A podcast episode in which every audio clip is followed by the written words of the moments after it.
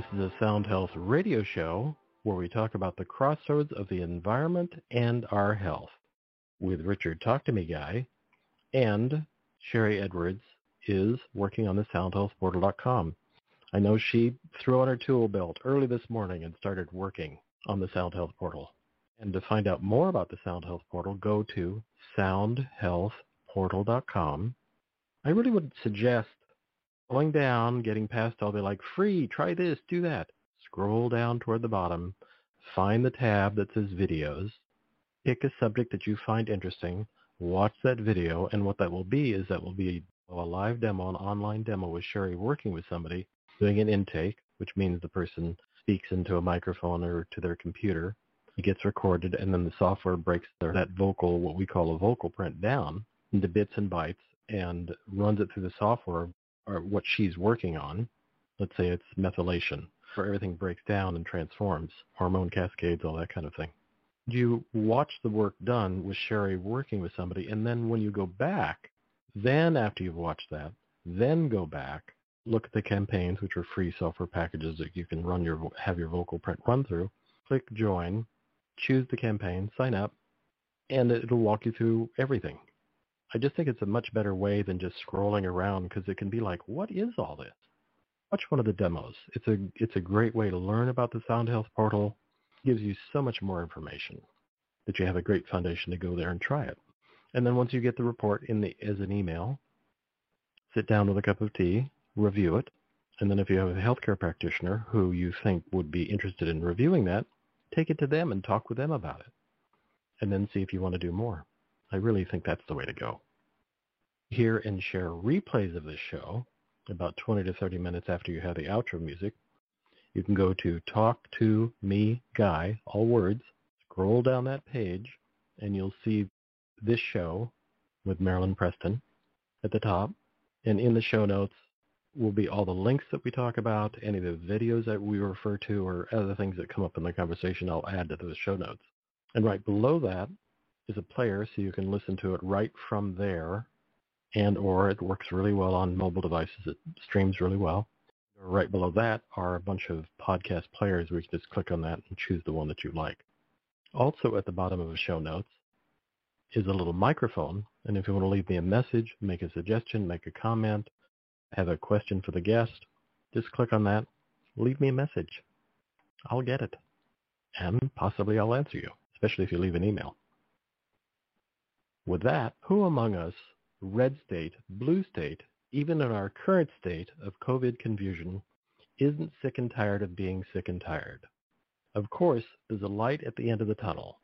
It's helping you find the light inside that tunnel that motivated prize-winning journalist Marilynn Preston to write this timely and provocative second edition of her Amazon best-selling book, All Is Well, The Art and Science of Personal Well-Being in this thoroughly updated and outspoken new COVID edition guides you to evidence-based practices that help you energize from within, build strength, prevent sickness, breathe better, sleep more, and find your own life-changing path to somatic healing and self-acceptance.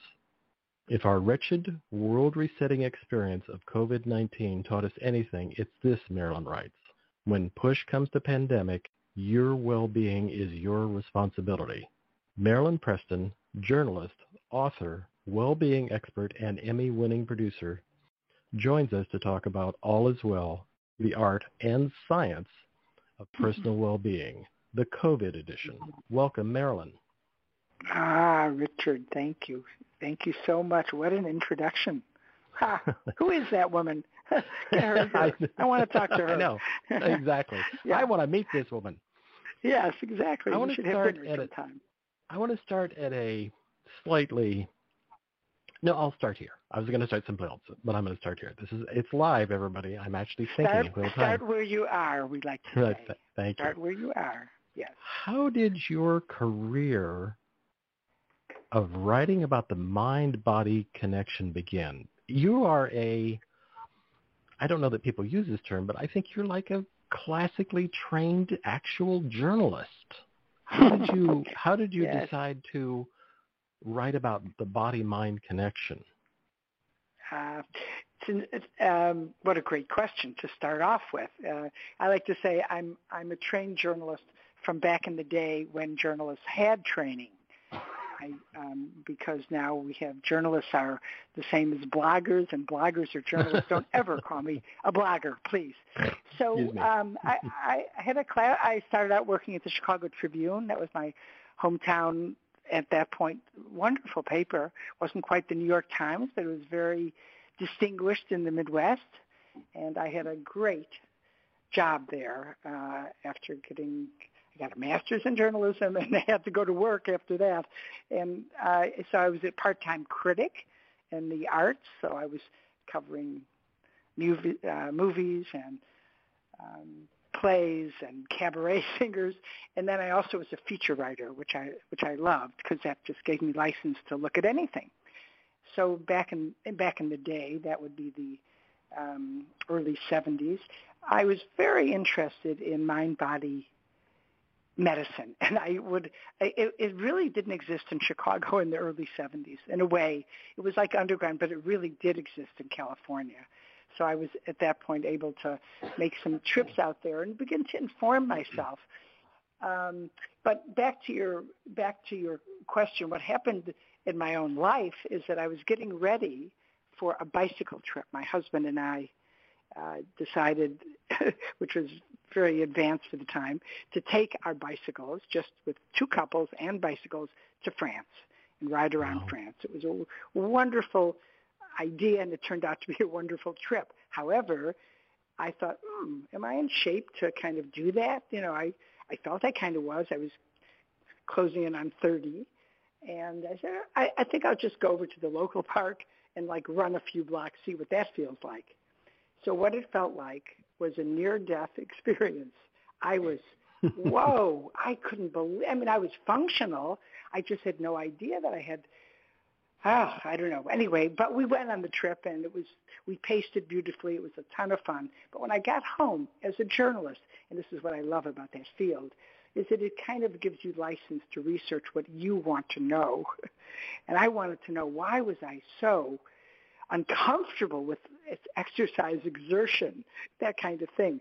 So um, I uh, came to the paper with the uh, newspaper with the idea for a new kind of column, because all of the doctor columns in my paper and papers around the country were really about pills and hemorrhoids and uh, what more pills you could take and pimples, and it was just not it was not oriented to what I was interested in, which was mind body, um, uh, holistic health.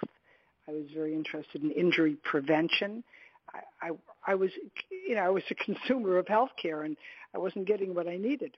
So I'll hurry the story along. I came to the paper with an idea for a new column, and um, it became syndicated, and I wrote that column for 43 years. Every week, wow. I would write a column. Wow, that's amazing. There's a there's a journalist that I listen to quite a bit because he's on tech panels, and his name is Ed Jarvis, and Ed Jarvis teaches journalism at the City College of New York, and has forever and mm-hmm. he was a TV guide editor. He was written, you know, started magazines. He's a writer like yourself. yeah. And it's such an interesting. I, I, I'm a talker, as we were talking about backstage. I don't write because I because of some learning disabilities when I was younger, being dyslexic. So I don't write. I talk. But I've always admired people who write because it's such a uh, the ability to take you know really just scribblings on a page and turn it into a flow of information often when you're writing a column, you have an idea when you start and you want to kind of build the body and then you get to a conclusion. And in a column, I read Herb Caen forever. yeah. And it's that kind of thing yeah. where it's a single column. It's not like you have books like your book All Is Well. It's not hmm. like that. A column is a very short space, really. And it, I think it's an amazing skill.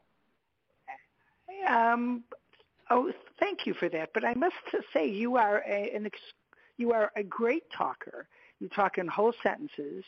And if you ever wanted to do a book, something, you know, be a writer, all you would have to do would be to get a transcription of your of, of of you, how you are when you're speaking, and the book would be written for you because you're able to do that. Anyway, good for you. Um, I, I, what what was interesting, I think, in my life is I did that column as as a side job because I went on after leaving the paper to become a producer, a TV producer, and wrote plays and did other things as a writer.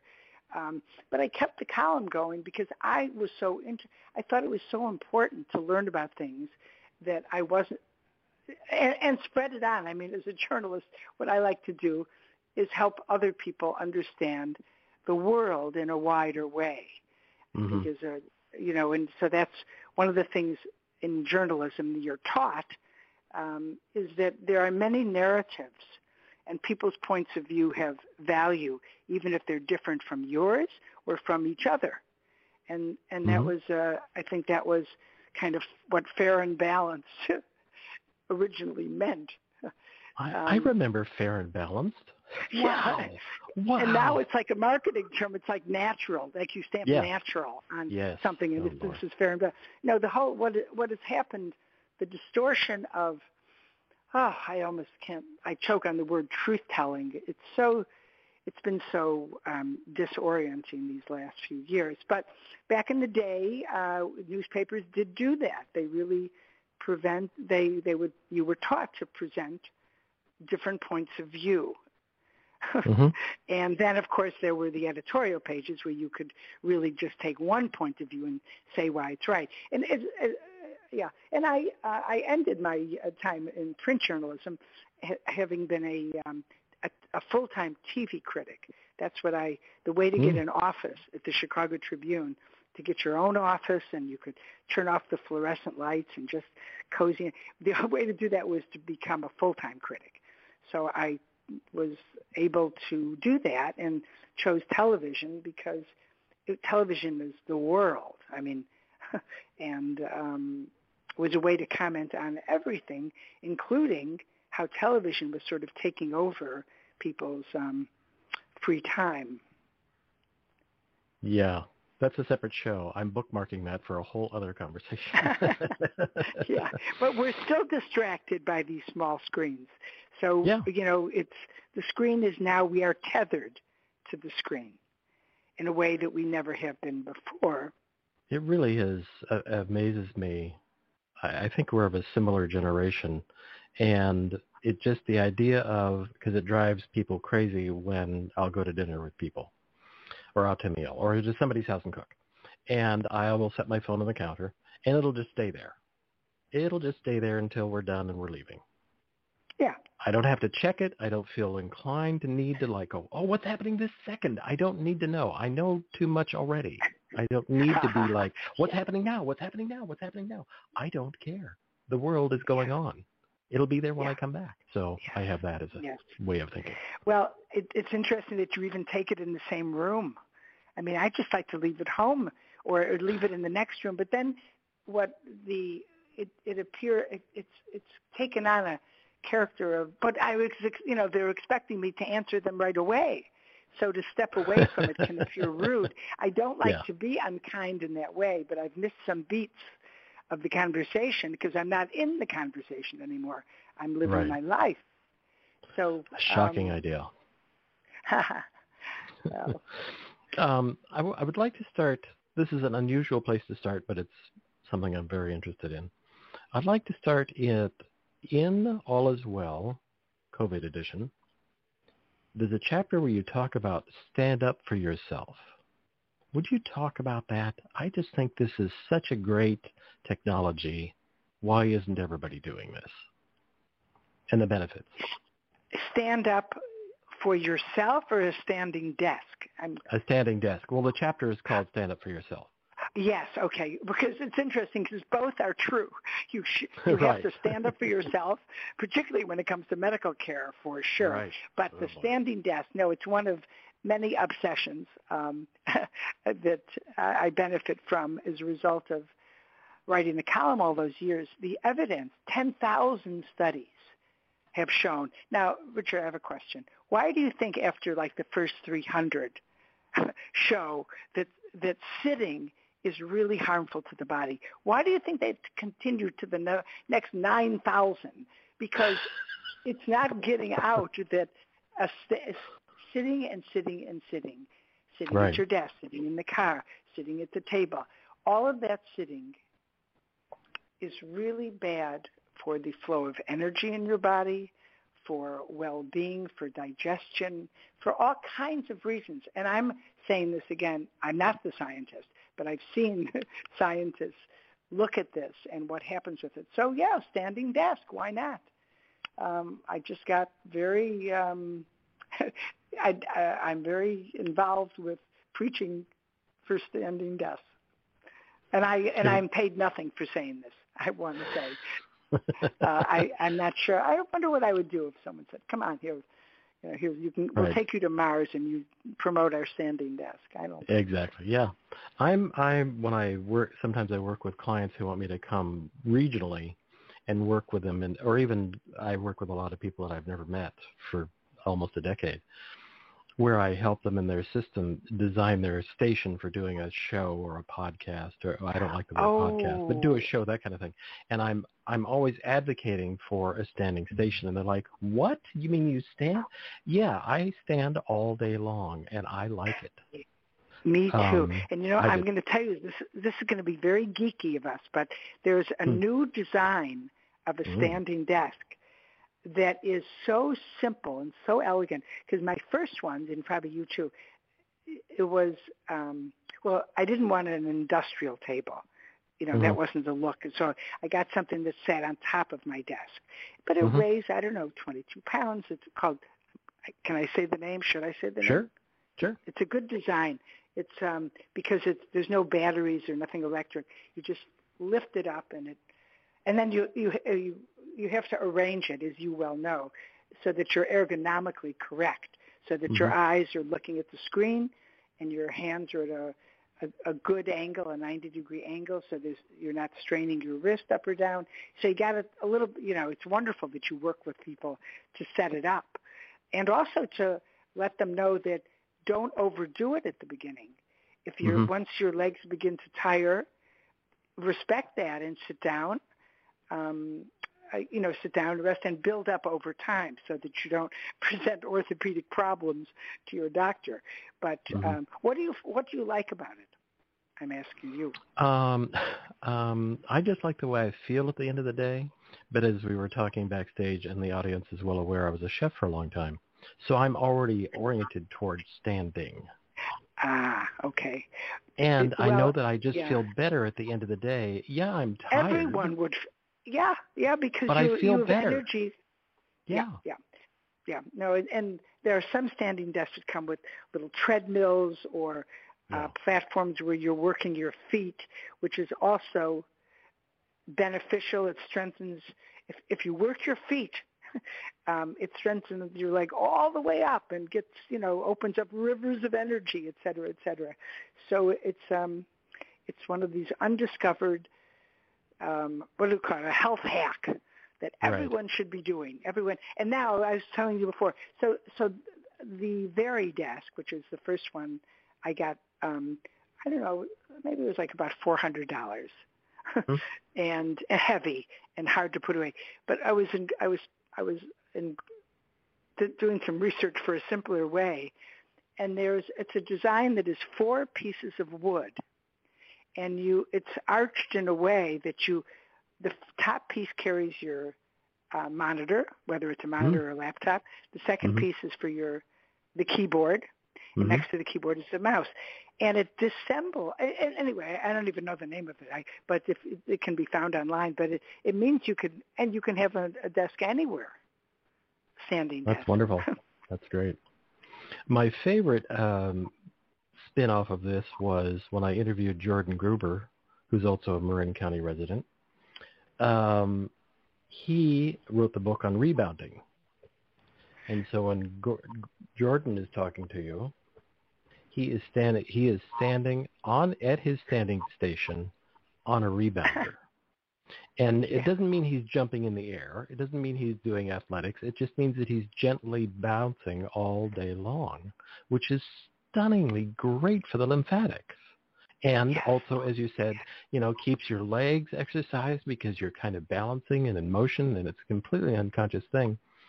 And Your I busted body him loves. Yes, being in the, motion. the truth is your body loves to move.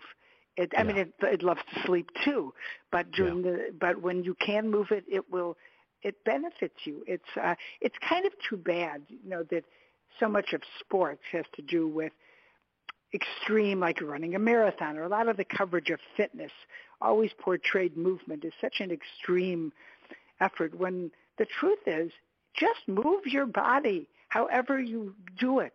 Do it safely, do it sanely, and then find a way to enjoy that movement.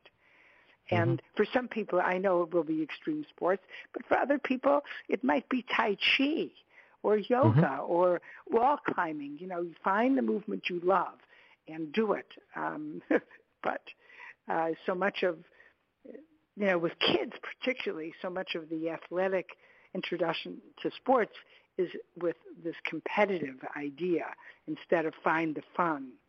Right. And It's all um, about the it's all about the competition versus the just having the pleasure of getting together with a group and doing something. and finding the pleasure in moving your body because that's what sticks with you. I mean, I'm I'm old. You're old. We're in our 70s. Let's. Right. I'm going to guess mid 70s, Mhm. and um, you know, I we're been fortunate. I mean, it sounds like you've had an interesting and good life. I certainly have, and I really think that this uh, understanding of how to take care and respect your body and partner up with it is just so. It's such an important conversation. It's a relationship. What a radical So- idea, the idea of being in relationship with your body. Yeah, Wow. yeah. Instead of going Yeah. to the doctor and saying, "Fix me," what do, what do you Yeah. got? Here's my Something's problem. not working. Would What you fix this and send Yeah, it back? and Yeah. and and the problem with fixing it is that they're trained to dispense drugs. Right. Most of Western medicine, and this is what we've seen happen in healthcare for oh the last 40, 50 years for sure. Yeah. And what was it about the pandemic that made you realize we needed an All Is Well second edition? I mean, the, the All Is Well first edition was really good, and then you up-leveled in the second edition, and we'll get to some of the up-levels. But what was it that you went, you know, we need a s- upgrade here? Oh, I was in the soup like everyone was in the soup of fear, mm-hmm. anxiety.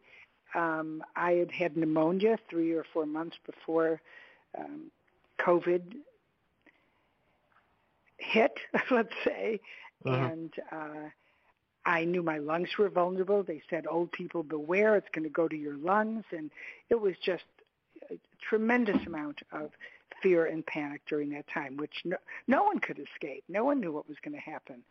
So, um, and then as the story unfolded, I mean, the thing about training as a journalist is that you realize a story is here, and the story of the global pandemic was top of mind to everyone for, and still is to some extent, you know, uh, because the world changed in remarkable ways.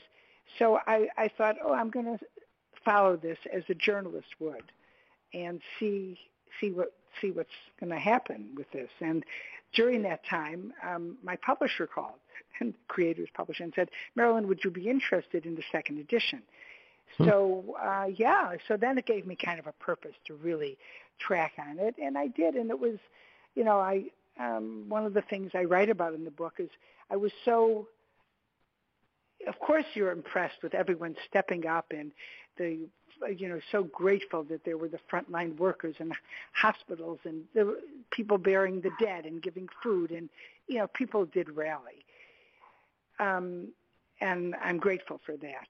What disappointed me is that our public facing officials who deal with public health in this country didn't remind people in a serious way that you have an immune system. You have an innate immune system. Oh, and Yeah. you can do something starting today. You don't have, you know, yes, we're working on it as hard as we can, as fast as we can. We're going to get these vaccines to you as quickly as we can. But meanwhile, here's some things, three things you can do. with your family. Sleep more, eat real food. I'm just summing up. and move your body. I mean, I know, I, I know it sounds ridiculous in a certain way, but if that had been part of the public health messaging, it would have made a difference.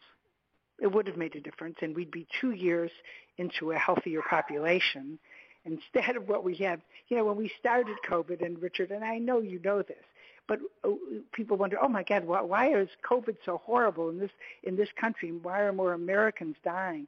Well, we started out as a very, I won't say very, as an unhealthy population to begin with. We're listed um, as 35th among other nations. Of wow. 34 other countries have healthier populations than we do. In the U.S., um, longevity is actually going down. Other countries, it's going up. The amount of anyway, so it's kind of um, it, and it's but but that wasn't being discussed because that would be like kicking someone when they're down. Let's help mm-hmm. people get better and uh, overcome and and work through the challenges of COVID. So back to your very kind and softball question, why did I write it? Is because you know, as a journalist talking to people for 43 years every week about their personal well-being, I thought there were things they need to be reminded of. And um, while you're grateful for all the things that have been done in the name of public health in this country, uh, the other reality is you've got to take care of yourself. Self-care is the best care. Mm-hmm. Mm-hmm. I think it was I can't remember. I, by now I've read and heard you speak so much, and I mean that in a good way, in doing research for the show, that there was a conversation, and it may have been with Ed Harold, that I mm. heard one of you say, why don't they tell us to boost our immune systems in reference to the talking heads? And yeah. that is that has been one of my grinds. And I can ah. have some really bad words I can't use on air, but I would really like mm. to to express my feeling about not once have I heard any of the talking heads say, "Hey, maybe take 500 milligrams of vitamin C three times a day. Go for a walk maybe sit down and turn off the social media and relax and breathe. There's none of that. I haven't heard anybody, you know, people like you and Ed and others that I listen to, we're all talking about it, but the big talking heads that are out there, nobody said, do something good for your immune system today. But you know, it, it's true, but you know what? The word is getting out. As I yeah. say, as a journalist, I like to look at the story unfold. And I think that you were very nice to quote that line about you know red state blue state. People uh, it's about the state of our well-being. And everyone is sick and tired of being sick and tired. Mm-hmm. and i think that this is you know that uh, if if you look to i don't know what to call it establishment media mainstream media i mean uh, they're um there are many, many places to look for support and community when it comes to self-care, let's say. It doesn't mean that you're outside the system. You want to you want to engage with our system in a way that leads you to personal well-being. That's that's the that's what I have in mind for people who read this, their personal well-being. And hospital system has been very disappointing. Um, I just uh, something I just learned the other day, which was shocking to me. Last year, Congress passed a bill that required hospitals to post their prices. If you're going to be at this hospital for a lung CAT scan, here's what it costs. Across mm. the board, all hospitals, it was actual legis- real legislation it has a name and it passed and it it so um, and I'm so sorry that I don't remember who was report, it was a journalist who had uncovered this. So that law passed. 84% of hospitals in the country are not in compliance, um, meaning wow. that people are still continuing to go to the hospital. Uh, some uh, an emergency, whatever. Everyone says, "Oh, you'll need this, and we'll do this CAT scan, and then you'll have to have your blood test," and they just pile on what you need Of course, you're not in a position to not take it. Um, and then at the end, you're presented with a medical bill that creates over and over and financial strain. And you know, what is more stressful than someone saying you owe the hospital $50,000 when you don't even have enough to put dinner on the table? Right. So it's, um, it is a, so that's why I go back to self-care. you know, w- you have to um, figure out ways that you can prevent injuries, really. I know that sounds Mhm. daunting, but just in a positive way. Just do, do some, you know, eating real food. How about that? That's something we t- uh, we've talked about before. Tell me how important it is. You're a chef to eat real food. It's not hard.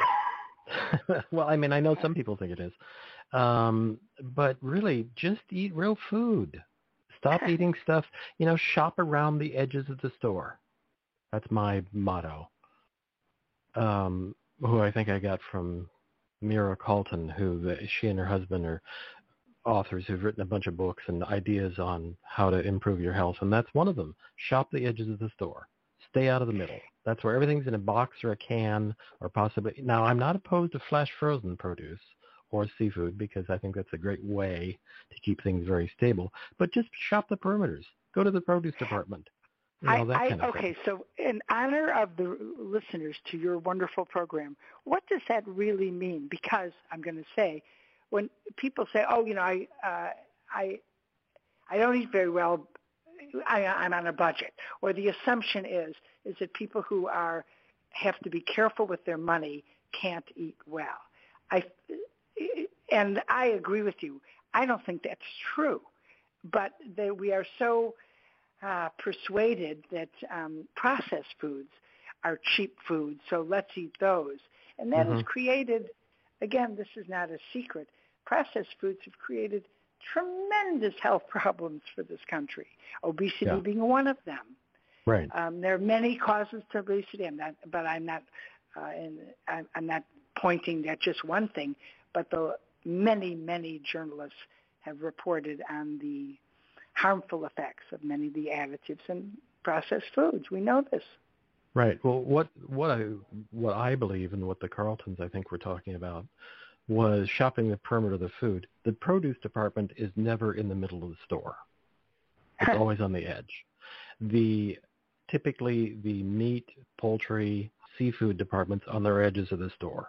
So it it means avoid the things in boxes. Yes, maybe you need to have some cornmeal or you need some polenta or you need some grain or you need something that does come in a box. Okay, good. But don't be buying the fake don't be buying the prefab pizza. I know it seems like a good way to go, but ultimately it's going to be more cost effective to make your own food. And yeah, you are getting food from the produce department. Now, if it's organic, that's a bonus round. But at least be Yeah. eating produce. Be eating fresh Yeah. seafood. Be be eating fresh local, if possible, local. We're lucky in that our area, we're both in Northern California, and we have wonderful people out in Marin County that are raising. As we speak, they're out talking to their grass-fed cows who are going to have Yeah. a really amazing life and then one bad day. But they have they're grass fed, they're grass finished. We have am- um, there's amazing resources. Those are around the perimeter. Richard, we are so fortunate to Yeah. have, it's not even so much the food resources, it's the awareness of why real food matters. That is where the, I think, where it, it the, the issue is, is that they think they're you know, people are eating all these food, think it must be okay if it's legal. How bad could it be? You know, even remember, I mean, Michelle Obama came in, and with all of the force of nature that she is, and her number one issue was we're going to turn this around and we're going to overcome childhood obesity and and and the food it didn't work out quite the way she wanted though it was a very important message for people we kind of it's receded and Yes. um and um so uh, but I want go, going back to a more positive thing. I, not only do I think people can, on a budget, I know they can um, have real food, interesting, fun food. But I think in the envi- it would be so helpful if people cooked more together. You know that it's not just some some single person stuck in the kitchen doing but making it a, a family activity. I do kind of, I, I know it's wishful thinking, but I do write about that in the book. If you can get your kids involved in shopping and eat, and, and that, that is a great way to turn a, a crappy eater into a child who's at least more interested in vegetables and real food and real foods. Get them growing it, get them cooking it, making it fun as an activity. I know Mhm. you like to cook in groups, don't you? I love to cook in groups, and that was one of that was one of my forms of entertainment, even when I was professionally cooking, going to friends' homes and having food and possibly wine. Well, no, always wine. Um, have food and wine and conversation. You know, Yes, that's yes. that is a wonderful form of entertainment. People enjoy watching me cook or cooking with me. Um, I'm not Yeah. one of those mean yelling chefs. I well maybe, um, but you know, in a kind way, in a in a teaching moment, like no, don't do that, and I'm don't Yeah. make me say it again. But you know, it's entertainment. You know, there is that wonderful thing. There's a lot of videos I, I've seen of people uh, online will show moments and and mothers showing their kids how to make a tortilla or how to Yes. you know make things and grow up in that Yes. culture of look we make food Yes, It's- it's it's um, not rocket it's science. just getting back. I mean, it, it's very encouraging to me because I think that's, you know, I think that in homes across America and around the world, that will is coming back, and and yes and in spite of the forces that want us to eat out of cartons and consume things that are yeah. But back to the scene that you're painting about in the kitchen and people are having fun and drinking wine Uh, yes that's what well-being feels like. You could eat bacon tacos that night and your your health would not be affected i believe. If you're Yeah. in an environment where food you know you're tasting the food you're enjoying the food and of course you're eating and and and and you're going to be more likely to eat appropriate amounts because we know that food chemistry. Now we can eat that food and it doesn't even register in our bodies as having eaten food. The technology is that good. It's Yeah. um know that so that you can have 10 potato chips and not not taste one of them. Let's have another 10 and i am the person who's eating that 30th potato chip. So I, yes but I'm just saying that there are um, the it requires a kind of vigilance, this idea of self-care. But what I really want people to think about is what a pleasure it is. It is a pleasure to record, to write down what have I done today for my well-being. Just write it down, and even if it's one thing, just feel good about that one thing. You have to start somewhere. But this idea of taking care of yourself and doing the things that make your body like the stand-up desk or anything. It's if you if you write down at the end of the day or the beginning of the day, if you take note of it, it matters. It helps you create new behaviors and rewire your brain. So wouldn't Mhm. that sounds like a good idea, doesn't it? that sounds like a good idea i'm i'm a Yeah, lifelong learner i can't help i can't help myself but try and learn something every day it just happens Yeah. and i think it's a great thing it keeps the brain flexible as you said some of us are in our 70s and we're still learning learning is good Oh yes. it makes my brain happy i get endorphins from learning um, Yes, so i think making learning is a go ahead No, I, I I'm I'm just cheering you on. I think it's I think it's absolutely absolutely true. I want to go back for a second and ask you a question. Why do you think since I guess it's because you know as a chef how to pull things together, but why don't more people eat well? I mean, why do you think from all the people you've spoken to, why do you think obesity is such a that such a huge problem in our country and other countries aren't suffering in quite the same way. Well, I think part of it is the the result of the what I will call the Kellogg revolution of carbohydrates in a box are good. I think that's part of it is this excessive amount of carb consumption. I'm not a I'm not necessarily a keto person. I guess I would be kind of a keto person, but that's more of a, a lifestyle thing.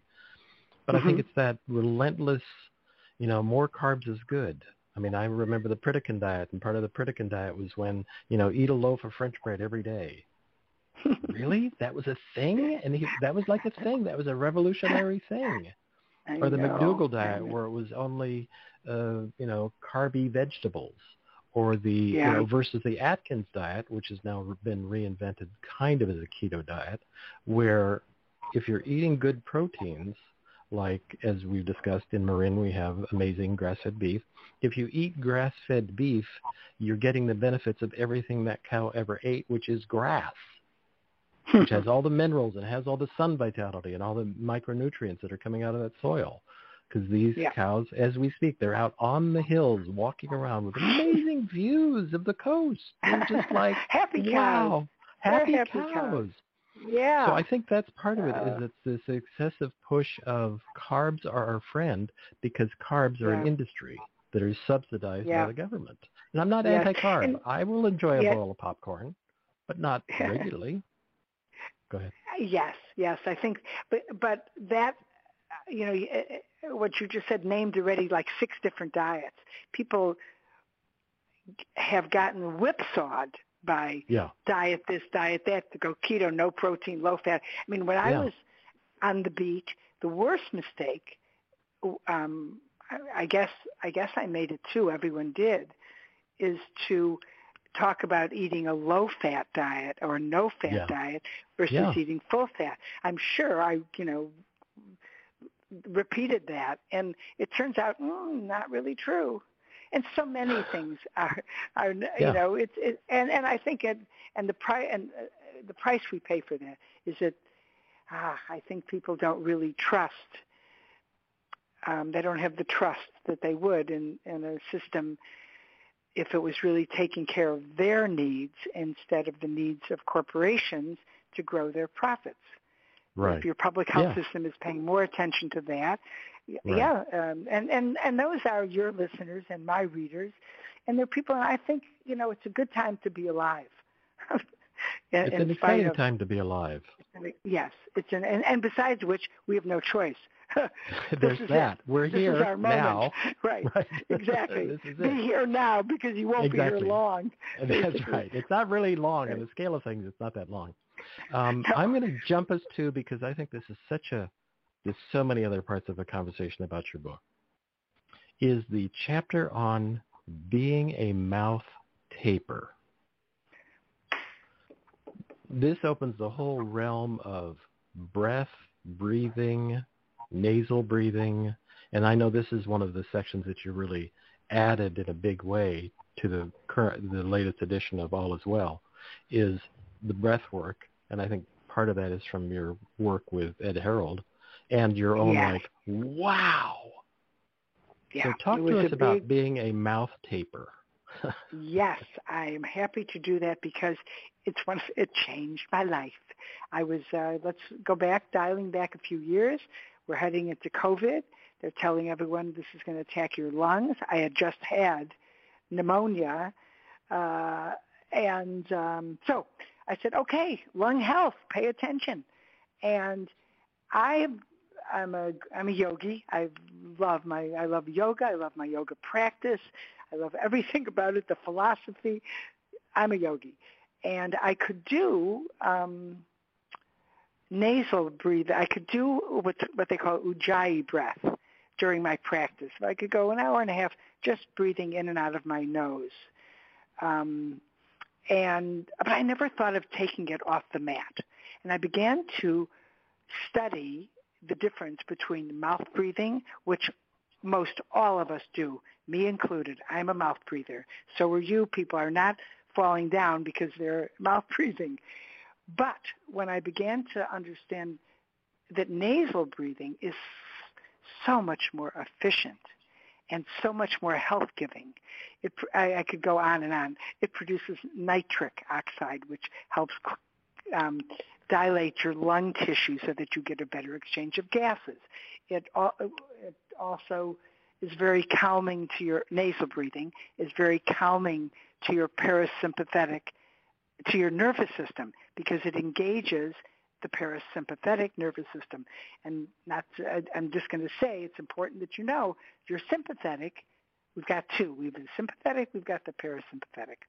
We're always running around in the sympathetic.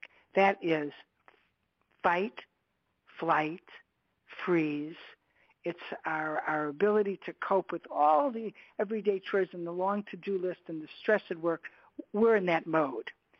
But for your personal well-being benefits tremendously when you also engage the parasympathetic. That's rest, digest, relax.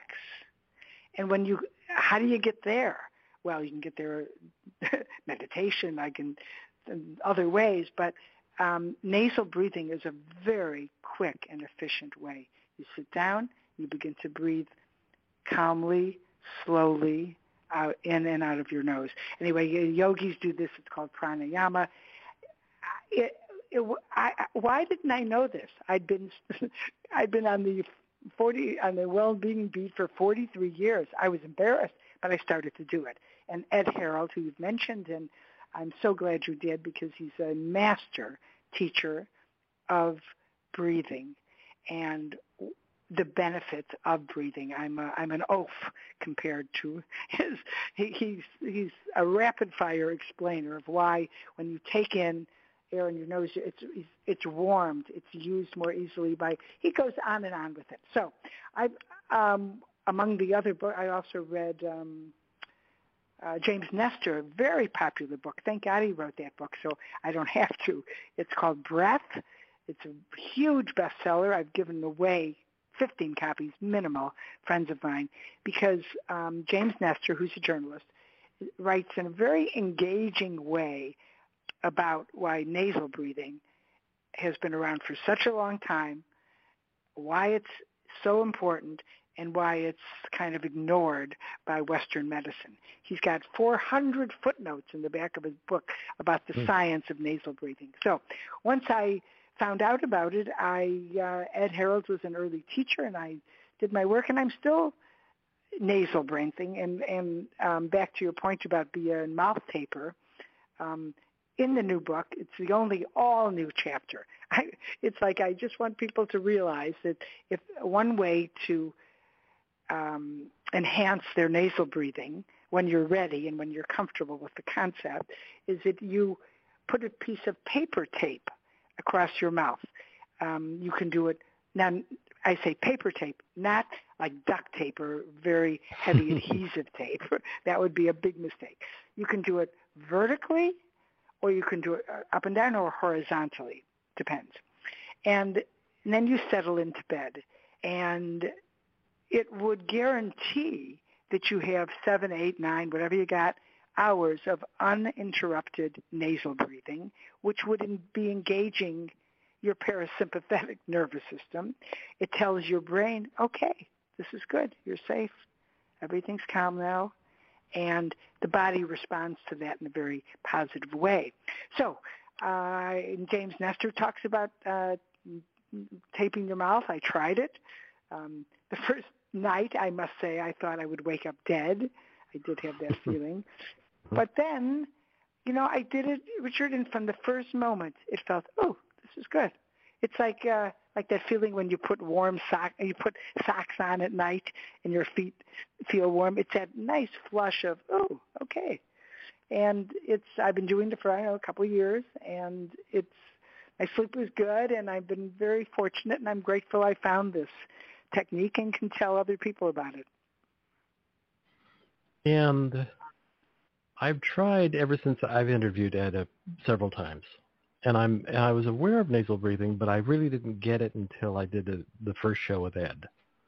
Okay. And I try and do it regularly. I've done athletics where I used to for 15 years I pumped iron, not Arnold Schwarzenegger iron, but just like serious. It was it was my meditation was going to the yes. gym to pump iron and I would be there with guys, a few guys or women or you know whatever's that would be like Ed, who'd be breathing through their. And this is a long time ago, where there, some of the people would be breathing through their noses, and other guys would like like to, as Ed would say, like to be you know shouting and breathing and snorting and you know. Blah, blah.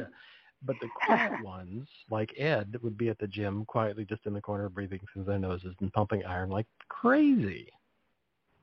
Yeah. And they always had a certain sense of, I, I know, again, having been a chef and been in some, shall we just say, hectic situations, there was always a moment where you just had to, I wish I had known when I was running kitchens, I would have liked to have taken five minutes before we opened the restaurant with the whole crew just doing some nasal breathing for like five minutes, three minutes. Yeah. Just to get everybody Yeah. into a state of like, okay, yes, we're in panic mode, but let's just take a moment here. Because Yes. panic mode, opening a restaurant is a, not ever fun because something's gonna Yeah. like, somebody's gonna So out. would you do if I mean would you use it now? Would you have the courage Yeah. to tell everyone to okay, Yeah. okay, good, because it's a it's such a smart and fun thing to do. I mean, Yeah. uh, you know, just people will they they appreciate that because they get a felt sense right away of Yeah. oh okay i'm in a different place now. But it can't Yeah. be too breath it probably need you know enough to where they settle in. Good for you. No I, it's a very um and it's also besides calming it has so many positive physiological effects on every system of your body. Again i refer to any of your listeners all of your listeners to james nestor book Mhm. called breath b r e a t h and Yeah. my own, of course, but I just give, sure, I mean, it was just one of my big ahas. And back to uh, your question about why write a second edition, I said, I have to tell more people about nasal breathing because, per in, uh, you know, COVID and uh, remember when, oh, in the early, again, in the early days when people were short of breath, um, couldn't breathe, or, and the advice from the CDC in the early days, and, and I say this with with pain.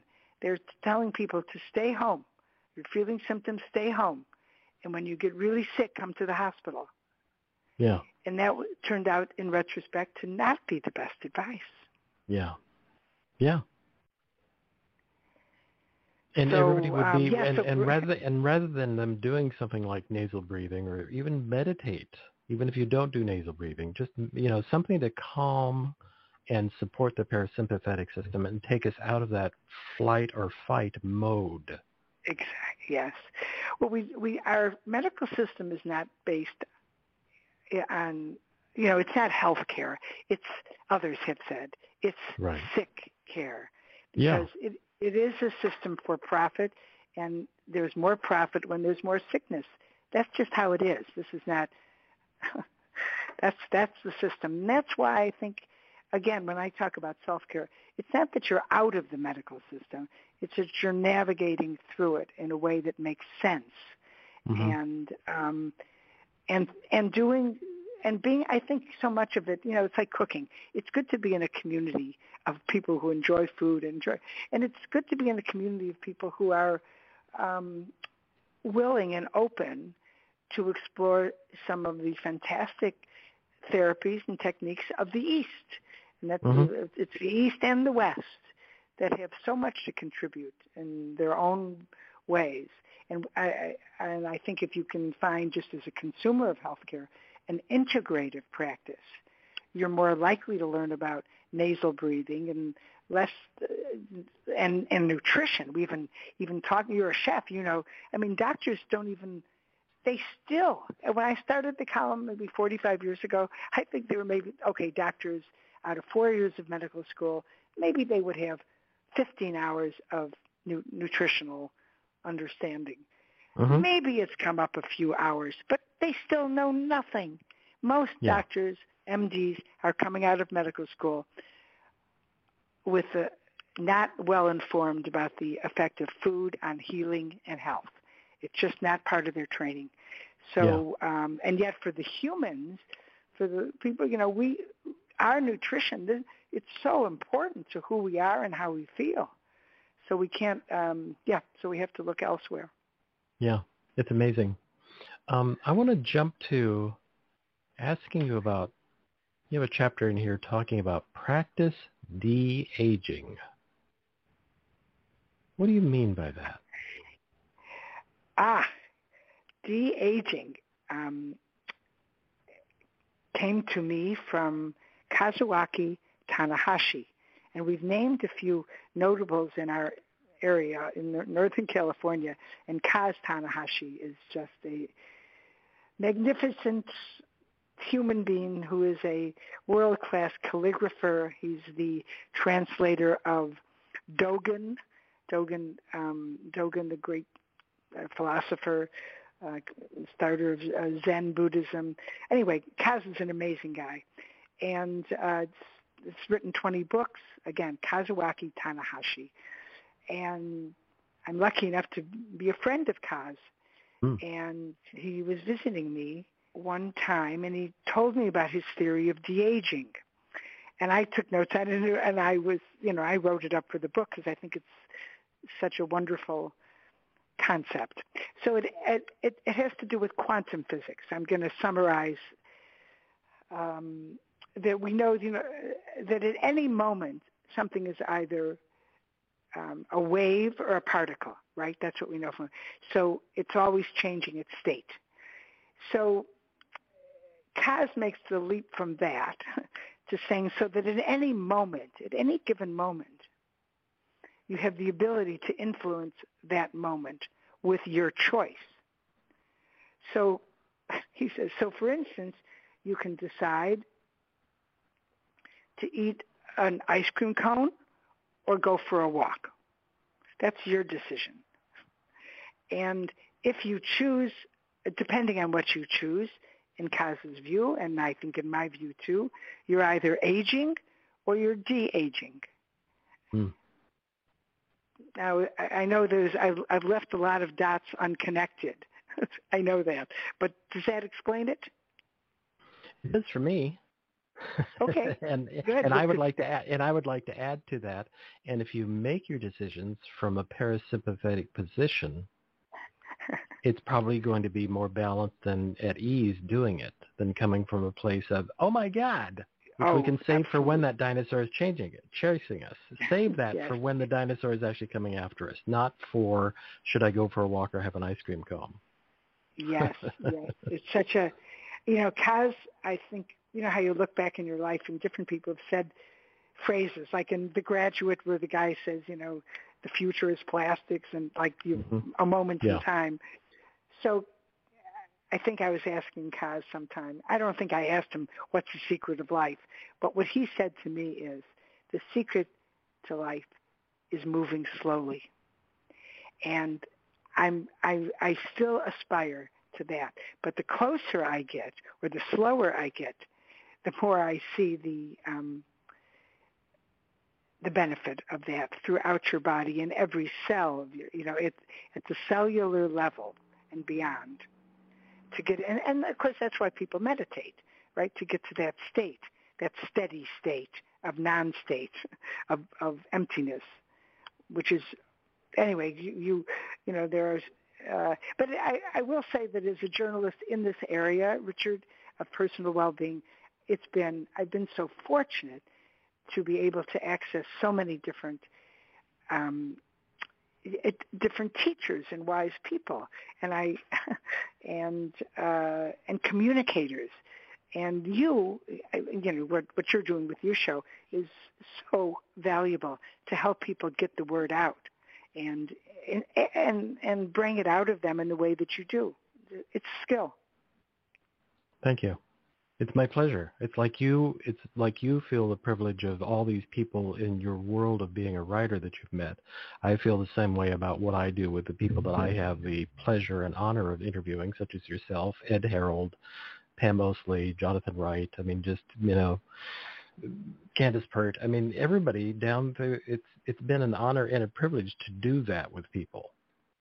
And have mm-hmm. that that experience of having conversations with these people is great. Just great. Yes. Yes. Candace Pert, you name a name, and I almost can't not say what, what remarkable work she did. She was an early writer about mind, kind of in quantum, quantum physics. I can't think of the name of her book right now. She's yes, deceased I, now. Yes, but it was a mind but she was book. highly placed in the National Institutes of Health. Uh, you know, with a very prestigious position at a time when the idea of neurochemistry, your brain influencing your body, even though that that is something that is, that is recognized as a, a truth in other places, in Western medicine, it was a long time coming. And she mm-hmm. was early on to say, no, there's neurotransmitters and neurochemicals, and it does have an effect. I, I hope I'm doing justice to her work because I'm a little foggy on it myself, but I know it was such an important bridge to understanding. And, you know, we still, uh, you know, the work that's, that we're hearing um, out of the neuroscience of the last 20 years. For so long, when I was writing about health and well-being and well and all of that, the common thinking was your brain was just kind of, you know, you're born with brain cells and then they just, it's all going to go away and die. it's going to right. all slowly disappear. But the right. truth is, the brain is vibrant and has is neuro has neuroplasticity and can mm-hmm. continue to grow and make mm-hmm. new connections. And even this is the sh- most shocking and wonderful thing of all, the brain can rewire itself. It needs help. It needs direction. It needs smart um, neurophysicians to help. But you, as a, I think it's one of the best things I've heard about health and well-being. The um, realization that under the proper guidance and direction, you can rewire your brain and do remarkable things you didn't think you could do before. Right. Her book was Molecules of Emotion. It finally rolled up in my mental Rolodex. She oh, wrote that thank you. Yeah. way before people were thinking about. And with her background as a neuroscientist, it was like, what? it was awesome. Yeah, I well, it's you know, change. Is, people are, I don't know. Uh, we, instead of embracing that kind of change, it's been slow to come again to the medical establishment. But I'm a big believer in listen to medical authorities. Yes, listen to medical authorities, but become your own medical authority on your yeah. body and what it needs. Because you, if you read an article that says uh, you must have vitamin B12, this is why it's so important. You don't really know if your body needs B12 or not. You have to get that blood work done. You've got to you've got to figure out what your parameter. You got to do a little work and find yeah. people to help you do it uh, and understand it's so um, yeah. Yes but we we have the ability to to do that. Is going back to this concept of de-aging. It doesn't de-aging doesn't really just happen when you're 75 it happens when you're 25 yeah. and what you choose to do or 45 with your time and um, with your heart and with your mind and your body. Right. Please walk away from the devices That's what I would say. As we move toward the close, that's what I would say. Please just walk away from the devices for a while. Oh, so, yeah, be conscious that yeah, it's so hard now. I wouldn't be able I couldn't have a job today. I I you know, what people are they're given no choice in a certain way. They must be tethered to their devices or have yes. a very hard time functioning in the, a world that they're already calling a metaverse, as though right. we've all signed up for that. That's another show. I'm bookmarking that. that. We can have a whole conversation about the metaverse. Wow. Anyway, I've enjoyed this conversation so much. This Thank has you. been wonderful. Thank you so much. Um, th- we're at that point where I want to ask you, if you, for the listening audience, tell people where they can find out more about you and where you would like them to find All Is Well, the art and science of personal well-being, the COVID edition. Ah, okay. So here it is. So the book is uh, it, uh, is on Amazon. I think the easiest way to get it is on Amazon. Um, it's, uh, that's distributed there, and um, but what I would love people listening to do is go to a YouTube channel. Um, I made some videos. I really, this was again, I, I said, no, no, no, no, no, I'm not going to do it. I ended up making 22, 30 second little videos based on All Is Well, based on the book and based on me. Um, so, and and they're Marilynn Preston All Is Well, the art and science uh, all uh, on YouTube. They're gathered there. They're also floating around in Instagram, et cetera, et cetera. I don't do this. I have a pathological resistance to posting on social media. I I I want to I'm I want to you know team up with others who are similarly afflicted. I cannot do it, don't want to do it, but thank goodness it is being done, and I and uh, I'm very proud of them, and I think they're funny. YouTube, I was going to talk about the YouTube channel, but we ran out of time. The YouTube channel is really great. It, there aren't multiple hour lectures. They're just little snippets of here's a thought all by you. It's really, it's not only witty, but it's good information. Little clips of like, what about this? What about that? Go for a walk. Yeah. You know, yeah. it's really good information. So I'll put that in the show notes as well. Okay, well that's uh, very kind of you, and uh, and and thank. It was a way for me to grow, to say yes instead of saying no. I'm glad they're done. They're out there, and I don't know. We'll see what happens. But again, thank you so much for uh, for this conversation and to uh, to talk to you about all that. Yes, thank you so much, Marilynn. That was I knew it was going to be fun, and it was even funner. And with that, uh, everybody else have a great rest of the weekend, and we'll see you next week. Bye bye. Here. Bye bye.